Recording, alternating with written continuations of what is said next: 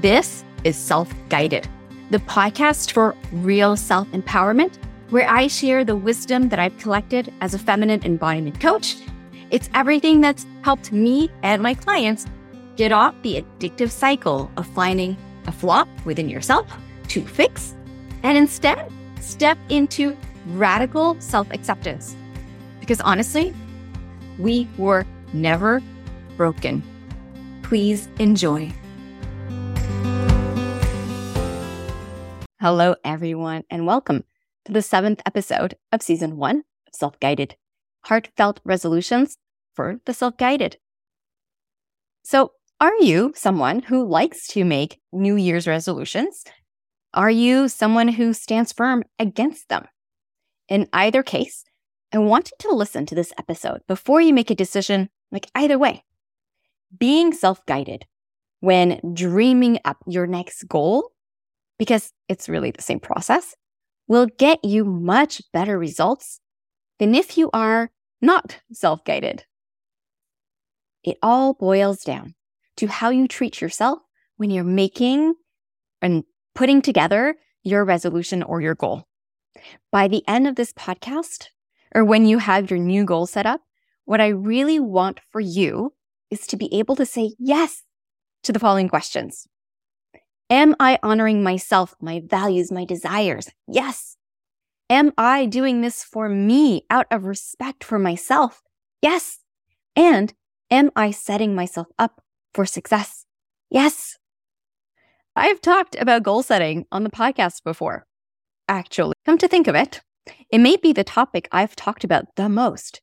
It is seriously one of those areas in my life where where um I've always excelled at putting it all together, at creating goals. But I was always so hard on myself. So it also became an area where I eventually developed so much wisdom as I learned to do it differently than how I had been doing it. The wisdom came from all of the trial and error and finding what works for me, not what others were telling me should work for me. And of course, this is my usual disclaimer asking you to be discerning what I share is what works for me or has worked and may not always work, but has worked for me. And you get to experiment. You also get to toss out what doesn't resonate. Now, this podcast is called Self Guided. So before we move on with the episode, consider taking a pause to decide what your intention is in listening on. You know mine, I've already shared it. I want you to be able to say yes, that you are honoring yourself your values and your desires. You are setting this goal for yourself out of respect for yourself and that you are setting yourself up for success. But what about you? What are you wanting to get from this podcast episode? Take a pause, aside, and let's go on. Today, I want to take a topic that most women I know base many of their goals around the body, the body is so important in being self guided, being able to listen to its messages and express your beingness in the world. Unfortunately, we hear so many messages about how our bodies should be that we disconnect with our own desires for our bodies in favor of having it look or perform a certain way, the way we were told it was supposed to. I don't know about you, but I certainly grew up hearing family members, friends talking about how this year would be the year they would finally lose the baby weight. Never mind that the baby was now in their 20s. Or sometimes it was about habits that would change, like no more sugar, no more flour, etc. That's not even uh, taking into account what I would read as magazine covers growing up about New Year resolutions. They echoed what I heard in my family. Here's what's interesting those goals in themselves are not bad. You can decide that you want to lose weight. That's not bad. If they come from your values and that you are happy with them. Unfortunately, most of the goals I mentioned, they weren't from their own honest desires. They were driven by wanting to fit in or be desired by someone else and very little to do with their own good honest desires that would come from within. And so I want to share with you today one very specific goal in my life regarding my body and how how I would go about it differently today or give you a hint or an insight into what I'm doing different this year. And they relate. So even as someone who accepts their body and finds great joy being in their body, I still like to have body goals sometimes. And what I hope is that you'll pick up on the self honoring that's driving them now and the complete lack of body shame. So a few years ago, I had set a goal to be able to complete the Ashtanga primary series in 12 weeks. It's a type of yoga. You don't need to know all the details. I was pretty much a complete beginner, but I had set as a goal that in 12 weeks, I would be able to do the complete um, primary series in Ashtanga yoga. I thought it was such a good goal. In itself, it could have been. But when I dug in to really find why I had set that goal, I realized I was driven by desires that were not my own. Okay, so why did I want to be able to complete the primary series? Yes, part of it was because of all of the health benefits, but there was something else underneath it all. I would finally be in shape flexible and strong. So then I could be proud of my body. Then I would be desirable. What does this really mean? Well, it means that, or at least I made it mean that I could finally have permission to be proud of my body once it was different. That that was conditional on having a certain shape, be a certain amount of flexibility and strength. I was discounting that my body as it was had a shape, an amount of flexibility and strength that was already pretty decent. I also realized how I hadn't taken my current body's capabilities into account and had this fantasy of what my body could do if I just kept pushing it, stuck to my calendar.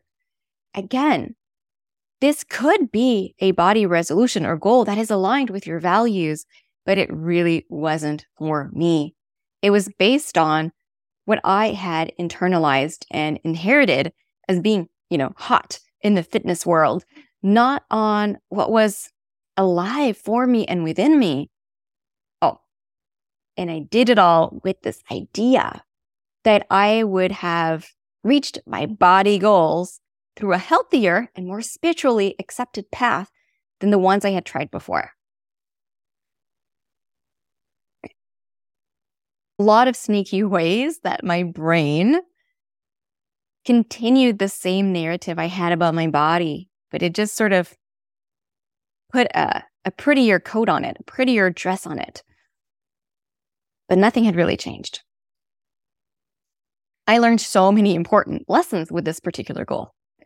I had not explored the internalized shame I had about my body before setting the goal. And so it was always going to have this tinge of fixing something based on beauty and fitness standards that were not necessarily my own. I had not checked in to see what my baseline what my body was able to do before setting the goal. And so it was starting from maybe not a completely dishonest place, but definitely not a fully honoring and honest acceptance of what I could do with my body at the time. This may need a little bit more explanation. So, a little tangent here. The yoga practice that I was trying to do has head headstands, handstands? Couldn't remember. And I couldn't get my legs over my head in the first variation, where it was actually recommended to put your elbows on the ground and form a triangle with your head as additional support, and then move your way to a full headstand. Maybe handstand, shoulder stance, whatever it was. Also, can I just, another tangent, add right here that even this idea of a first variation is not conducive to body acceptance. It has this implied idea that it's not good enough. Just like the idea of full expression of a pose implies that you're not doing the full series um, unless you do it in full expression of each pose.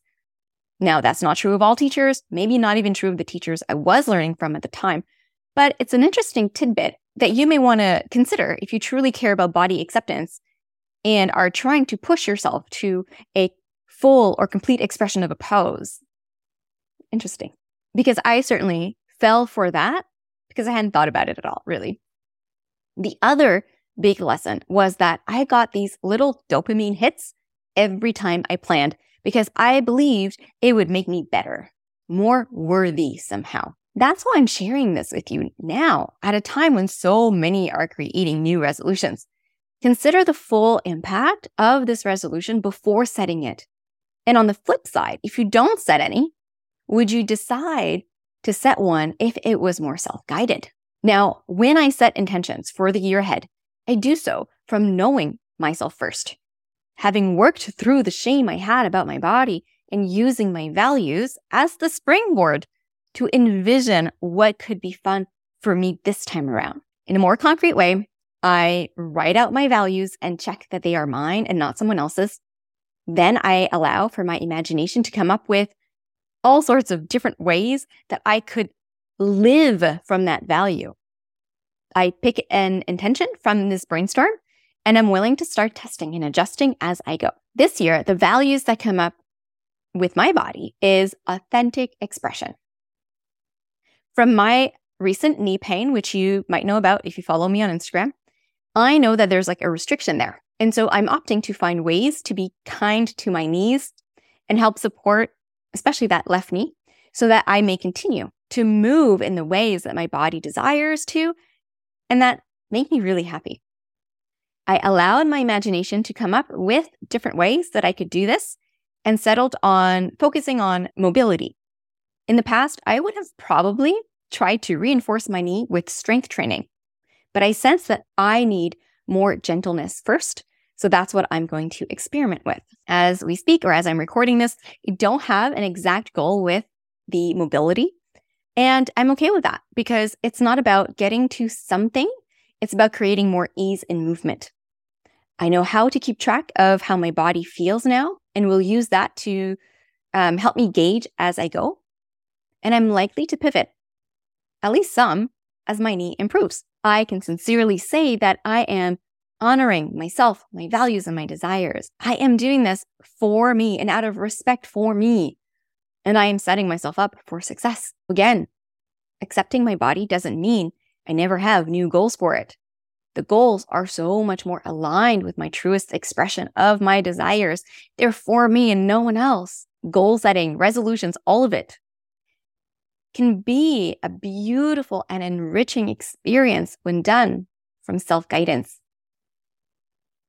Now, as a little bonus, I will tell you that I like to set my goals from a place of deep presence and calm, usually after having done an embodiment practice or meditation. It goes hand in hand in a way. My experience has been that the more I am able to be present, the more I hear the messages from my body. The more I hear the messages from my body, the more I am able to set value based intentions. The more I am able to set value based intentions, the more I am able to accept myself in my body. And the more I am able to accept myself in my body, the more I'm able to be present in my body. And so it keeps going. It continues to nourish and feed itself. That is my offering for you this week. Please share this episode with your friends who are setting goals right now as we move into the new year.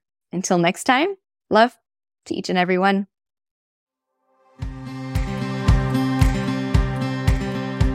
If you're new to feminine embodiment or want to know how to better tap into your body's wisdom, I've got just the resource for you. I created the Is This For Me guide to help you find out exactly how your body is speaking to you and letting you know if something is a full body yes or not.